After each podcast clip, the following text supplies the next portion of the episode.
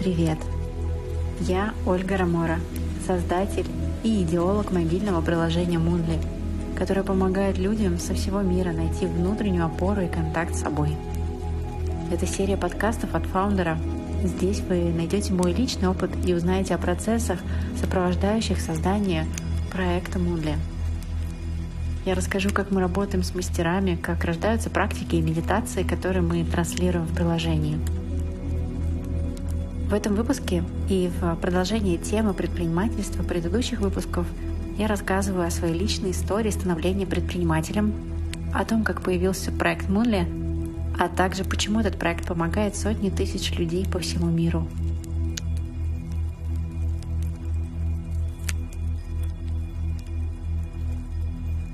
Я как фаундер прошла сама а, такие очень сложные психологические этапы становления личности. И то, что мы делаем, оно многим людям непонятно, а оно понятно только тем, кто действительно нуждается в помощи. И поэтому этот человек, как правило, находит ответы в статьях, там, медитациях, потому что мы очень четко и бережно передаем объяснения и ключи для понимания, почему Moonly работает, фаундер действительно из там э, низов, из э, полного неумения обращаться с деньгами, полного ощущения нецентрированности, нецельности, незначимости, потому что не было отцовской фигуры никогда рядом, и было очень много боли в отношении с, родитель, с родителем и мамой, и папой, и папой, у папы были зависимости. И несмотря на то, что я как бы жила в достаточно спокойном районе Москвы, тем не менее, там над нами в квартире жила женщина, которая убила свою мать, постоянно были какие-то истории про людей, у которых было какое-то состояние, их на даче всех убили. Мужчина, который жил над нами этажом выше, периодически сидел в тюрьме, когда возвращался, он там были, либо очень громко слушал музыку по ночам из машины, и либо он стрелял из окон просто. Это все звучит довольно дико, но, э, к сожалению, это реальность. То есть это то, действительно, в чем я росла.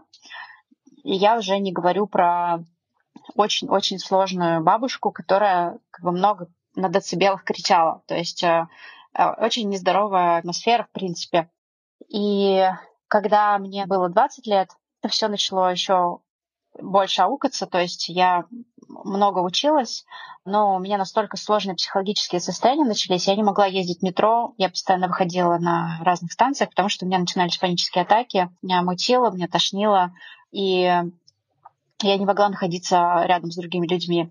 Мне просто не хотелось возвращаться домой, потому что в какой-то момент отношения а, были очень сложные с мамой, и отношения с как бы деньгами были сложные, в принципе, в семье, учитывая как бы то, что еще и вот когда маленькая была, росла в 90-е годы в России, как бы, надо это отметить, очень сложный период, когда огромные были очереди за едой. И вот со всем всем этим мне нужно было расчищать, работать с психологом. Но я могу сказать, что при всем этом мама меня очень верила и заложила мощное намерение, чтобы я старалась. Я всегда всю жизнь очень сильно старалась и в музыке, и в дизайне.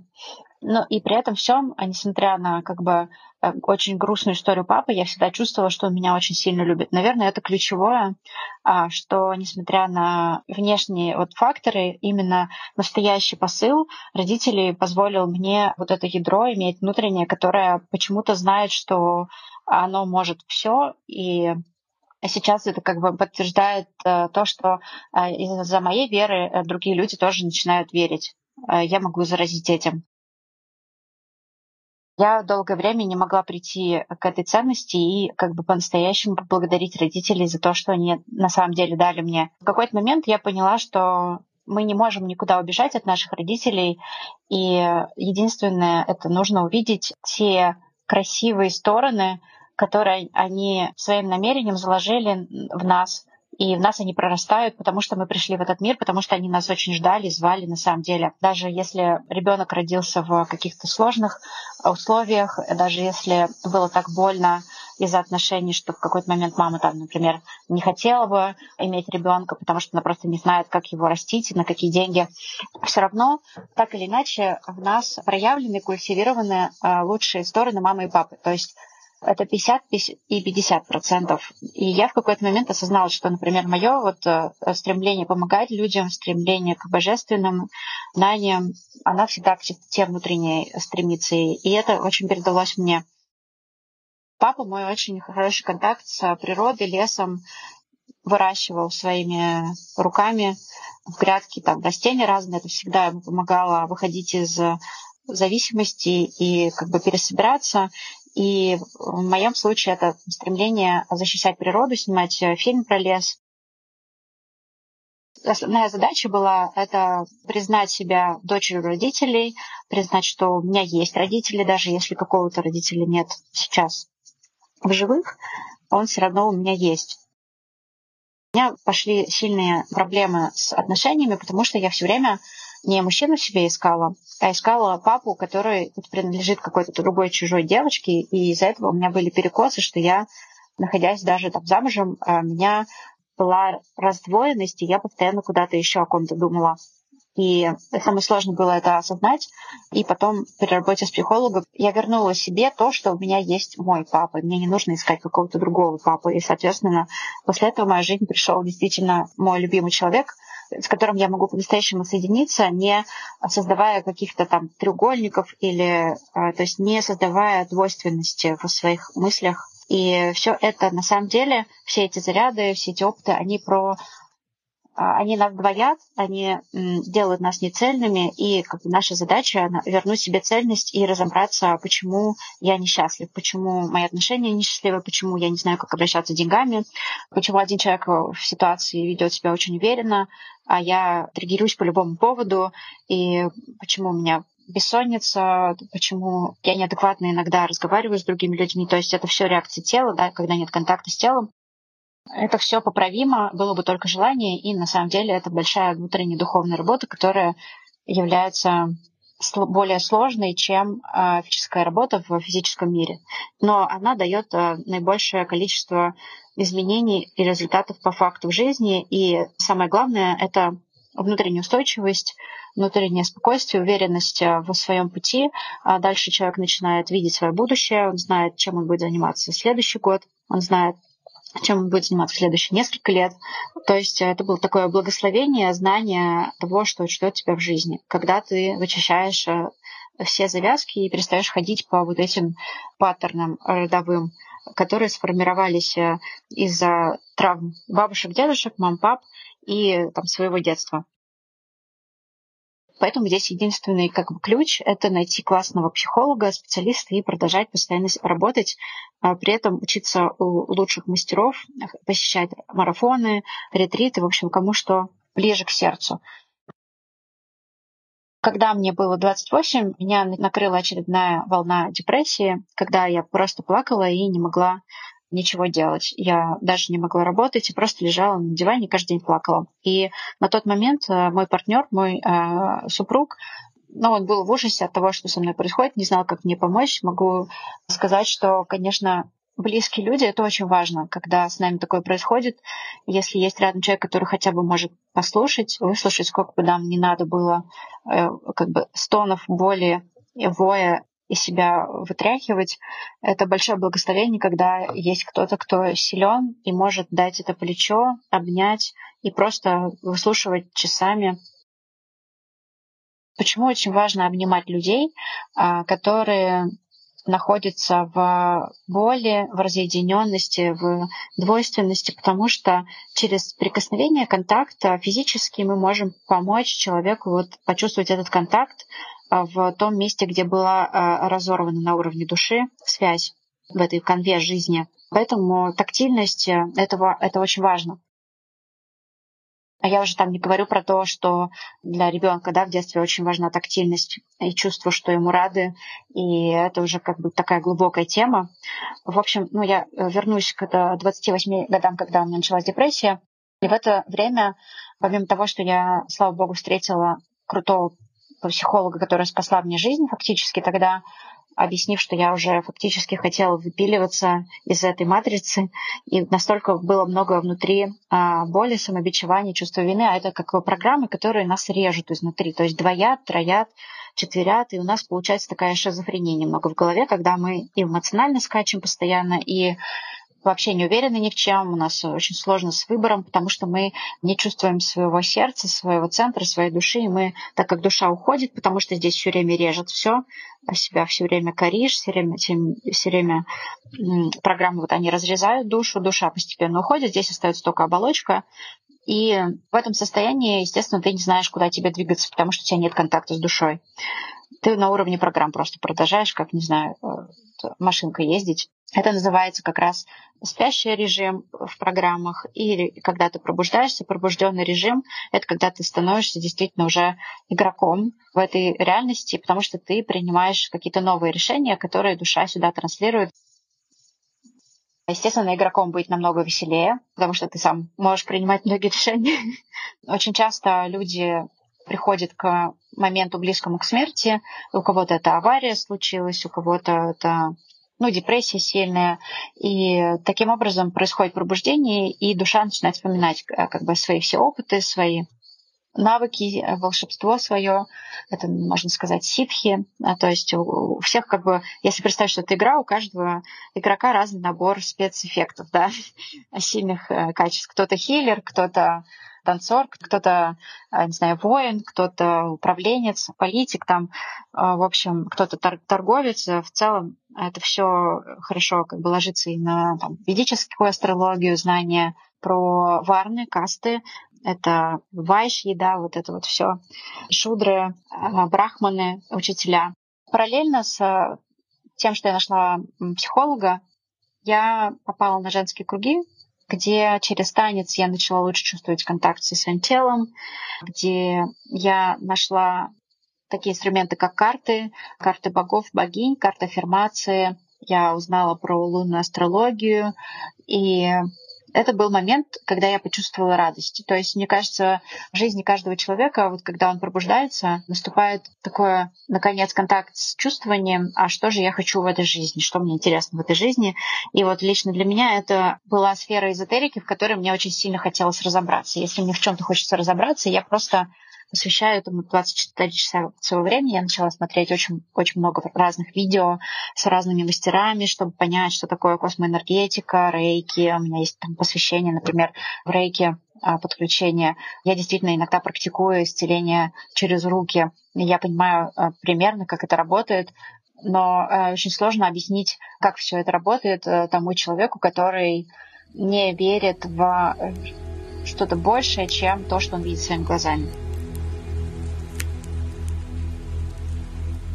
Мунли для меня это была возможность есть разобраться во всем, что мне было интересно, потому что когда я начинала делать этот проект, э, я его делала для себя, для того, чтобы разобраться. И по ходу создания контента я разбиралась, э, пошла обучаться на восточную астрологию, изучение натальной карты своего рождения мне позволило лучше понимать, как работают энергии, потому что планеты — это просто как бы энергии. Все состоит из энергии, просто есть разные типы энергии. Так же, как второе, все состоит из разных типов энергии. Это обозначается как арканы или эгрегоры. В общем, как ни посмотри, разные инструменты — это просто попытки объяснить мир с какой-то точки, с какого-то точки среза. Фактически это просто попытка языка. Каждый инструмент — это язык для того, чтобы там, живые а, сознания в этом мире а, могли понимать друг друга и взаимодействовать друг с другом. Также могу сказать, что пока, наверное, не повзаимодействуешь с каждым инструментом и не пройдешь какое-то обучение, то его сложно понять. И передача желательно, чтобы была через мастера и практика того, кто действительно постоянно с этим эгрегором, а, с этими энергиями работает и помогает а, другим людям через этот эгрегор. И, наверное, самый большой секрет, почему это все как бы сложилось, я, во-первых, поняла, что мне здесь совпал мой интерес, мое творчество как дизайнера. Здесь совпало то, что это помогает, помогает не только мне, но и другим людям. То есть, на самом деле, один из ключевых моментов для людей, которые становятся предпринимателями, и у них получается что-то сделать, они находят то, что нужно миру, что помогает миру развиваться. Неважно даже, как это выглядит, тот инструмент, который человек делает, как понять, что я делаю то, что нужно миру. Если ты за это получаешь деньги, поток начинает финансово идти, значит, мир это хочет. Намерение, которое человек может закладывать, а, прежде чем что-то сделать, это как бы я хочу сделать что-то, что будет полезно этому миру. Господи, я не знаю, какой я лучший инструмент в твоих руках, но пусть я буду делать то, что будет меня делать счастливым, и при этом обязательно, чтобы это было во благо пространства вокруг.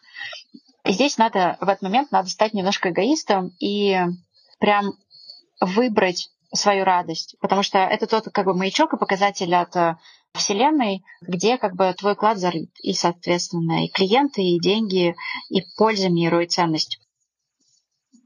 Поэтому, э, естественно, вначале э, многие предприниматели, которые там меня окружали, они не воспринимали вообще всерьез то, что я делаю. Но через там 2-3 года, когда в кругу очень многие люди уже попользовались, например, медитациями, и поняли, что это им помогает, может быть, даже на ежедневной основе возвращаться в свое спокойное состояние, из которого дальше целый день работать, жить и взаимодействовать с семьей и социумом, они начинают видеть огромную ценность в этом инструменте и понимают, что это возможно даже в какой-то степени этот инструмент не материальный, да, но он потом влияет на материю через сознание человека, который приходит в этот инструмент. И это для меня давно понятно, что сознание первично, материя вторична. Мы меняем программу внутри, а, наши установки внутри, потом наше окружение, наша картинка, наш интерьер, где мы живем, а, все это меняется снаружи. То есть э, это вот так работает. И когда многие люди начали понимать, какие инструменты мы делаем, масс, стараемся делать массовыми, то есть я иду, там, узнаю какой-то секрет в каком-то марафоне у какого-то мастера и стараюсь потом это транслировать очень понятно, заземленно, по-детски разжеванно через э, статьи и медитации. И также мы изучаем инструмент э, того, как работает Таро. Мы сами приходим, берем там сложные ситуации в своей жизни, консультацию мастера. А мы понимаем, что мастер через этот инструмент вообще-то знает про нас лучше, что с нами происходит, еще и нам может рассказать советы дать. А потом мы идем учиться тому, а что значит все эти как бы в этой системе Таро, что значит э, эти энергии смысл и суть вообще всего, всей жизни человека — это найти свой баланс, как мне кажется. Когда мы находим а, вот этот баланс пути между духовным, материальным, между душой, телом, медитациями, там, спортом, между профессиональными навыками и прохождением марафонов. Когда мы находим этот баланс на этом колесе, тогда мы начинаем более ровно как бы двигаться по жизни. Здесь самое главное — это найти свою вот эту вот дорожку, которая моя река или там мое дерево, как оно растет.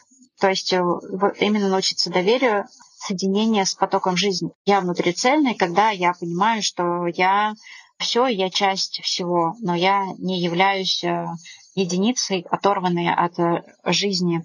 И смысл целения, цельности и всего вот этого духовного пути роста для каждого человека а, в том, чтобы, вернув себе все свои части из вот этих всех травмирующих опытов, куда мы боимся смотреть, а, и когда мы добираемся до всех тех мест, куда мы боялись смотреть, и находим там клад, и забираем там свою энергию, свою часть, и когда мы уже проделали большую работу по восстановлению родового дерева, э, родовых программ, мы уже чувствуем, что мы очень устойчиво идем по жизни. Мы поправили свое солнечное сплетение, свой центр, вернули свою волю, если она там подавлена была в детстве, например, вернули самоуважение, вернули свою ценность, при этом а, мы много работали, старались для того, чтобы развивать себя профессионально в материальном мире, свои профессиональные навыки а, в какой-то специальности. Кто-то управленец, кто-то рыбак, кто-то дизайнер, кто-то художник, кто-то одежду шьет, кто-то еду готовит.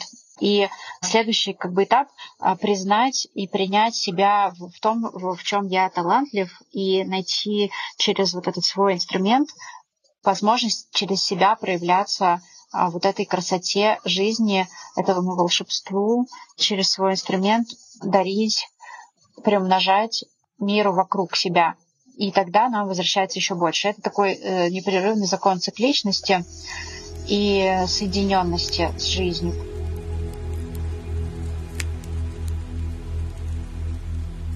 Признак того, что мы оторваны от жизни, а у нас много неисцеленных частей, это отсутствие денег, это конфликтные ситуации, повторяющиеся с близкими родственниками или родителями, это отсутствие счастливого партнера, счастливой семьи, это непринятие своего тела, это непринятие своего прошлого.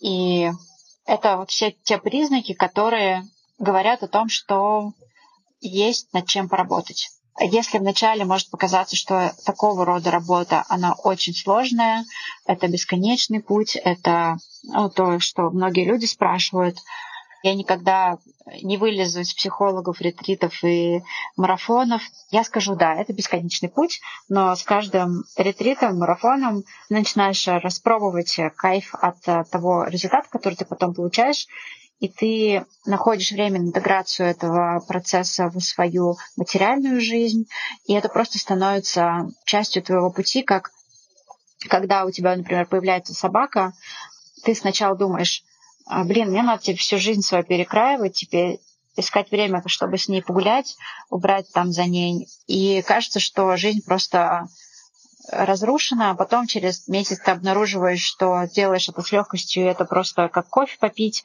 а еще одна просто твоя привычка.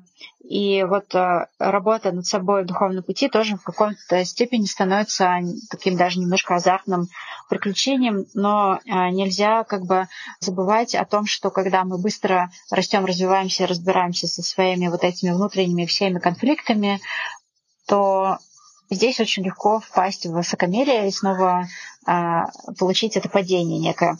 И это такие бесконечные цикличные процессы. Это тоже нормально. Просто в этом процессе важно себя принимать жалким в прошлом, каким бы мы ты ни был, с чего бы ты ни начинал, и позволять другим жить в той скорости, в которой они хотят развиваться, потому что здесь у всех разные задачи. И а, первый как бы принцип — это не насилие. Первый учитель — это тело, потому что оно, у него есть свое сознание, и когда мы отдаем ему власть, оно, оно помогает соединяться с материей. И когда мы заземляемся через контакт с телом, с землей, там, через еду, через чувствование звуков поверхности, на которой мы находимся, присутствие, то это путь к изобилию, деньгам, материализации, дому и путь к исследованию того, как наш, через нашу душу, через наше сознание можем в материальном мире заземлять свои идеи, свое творчество, строить, рисовать, товары создавать, продавать, действовать в жизни. У меня появилась огромная вера в то, что любые мои идеи, которые раньше уходили в стол, я очень стеснялась публиковать свои дизайн-проекты. Мне все время казалось, что я хуже всех. А у меня все время был было ощущение, что я не на своем месте. Сейчас я очень сильно верю и ценю все идеи, которые ко мне приходят, и окружающие люди э, тоже очень ценят идеи, которые я транслирую, потому что я поверила, это сработало, и дальше это сработало еще несколько раз, и теперь уже как бы я и все вокруг верят, что надо прислушаться, потому что это, как правило, работает. Но первое — это то, что я сама поверила первично. Это есть такая вот алхимия создавания в этом мире, соприкосновение с, через жизнь, материализация, такое творение. То есть ты придумал идею, а три человека пришли и такие а, уже, уже начинают ее делать. То есть это такое ускорение, о котором даже, не знаю, многие люди даже представить не могут. Но это все уровни, по которым человек идет в своем развитии, в сознании. Мощный такой бонус и плюс — во всей этой работе, изучая психологию, ты растешь, и тебе намного легче управлять командой, потому что ты как психолог хорошо понимаешь паттерны всех э, ну, людей в команде. И ты можешь э, вовремя это либо какую-то проблему предотвратить, поговорив с человеком, поняв его, направив, либо ты можешь быть намного мягче к человеку и объяснить ему, что с ним происходит, а не просто, например, его увольнять без объяснений. Потому что, когда ты занимаешься психологией, ты начинаешь естественно, быть более эмпатичным, потому что ты начинаешь понимать, как все в этом мире устроено.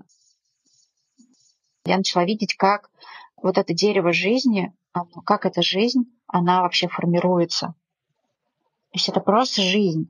В ней что-то случается, там происходят заряды. Потом, э, допустим, если вот веточка росла в одну сторону, там, не знаю, что-нибудь об нее ударилось, она, у нее там образовалась там болячка, и она начала расти в противоположную сторону. Это вот как естественный процесс жизни. И это так, такая вот суп такой, в котором на самом деле все гармонично. И самое главное, у нас есть воля. Из этой воли мы можем как говорит астрология, процентов 50 там, или 60 или 40 своей кармы изменить и прожить в самом лучшем ее вообще виде, в каком только мы можем для себя. Спасибо, что провели это время со мной. Буду рада, если вы поддержите подкаст лайком, комментарием или расскажете о нем друзьям. Скачивайте мобильное приложение Moodle в App Store и Google Play. До встречи в следующем выпуске.